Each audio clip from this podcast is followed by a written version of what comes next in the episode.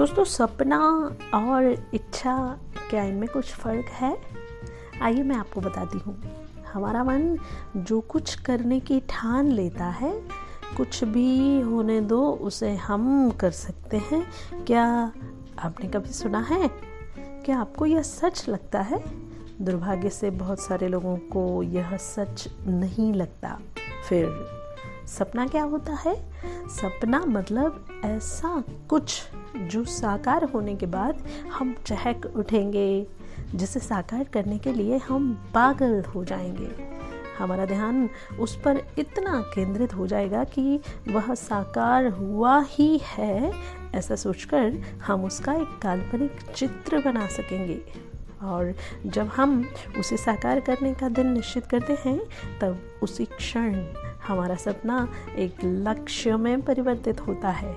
तो फिर इच्छा क्या होती है? दोस्तों, लॉटरी लगने की राह देखना कुछ भी अच्छा होगा।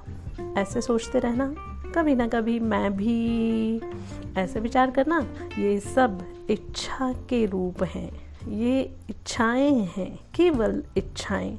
जो लोग अपना साफ़, सपना साकार करने की ज़िम्मेदारी मानते हैं और उसे निभाते हैं, उनके ही सपने साकार हो सकते हैं और होते ही हैं। सच मानिए दोस्तों तो सिर्फ़ इच्छा नहीं करनी, सपना देखना है और उसे साकार भी करना है।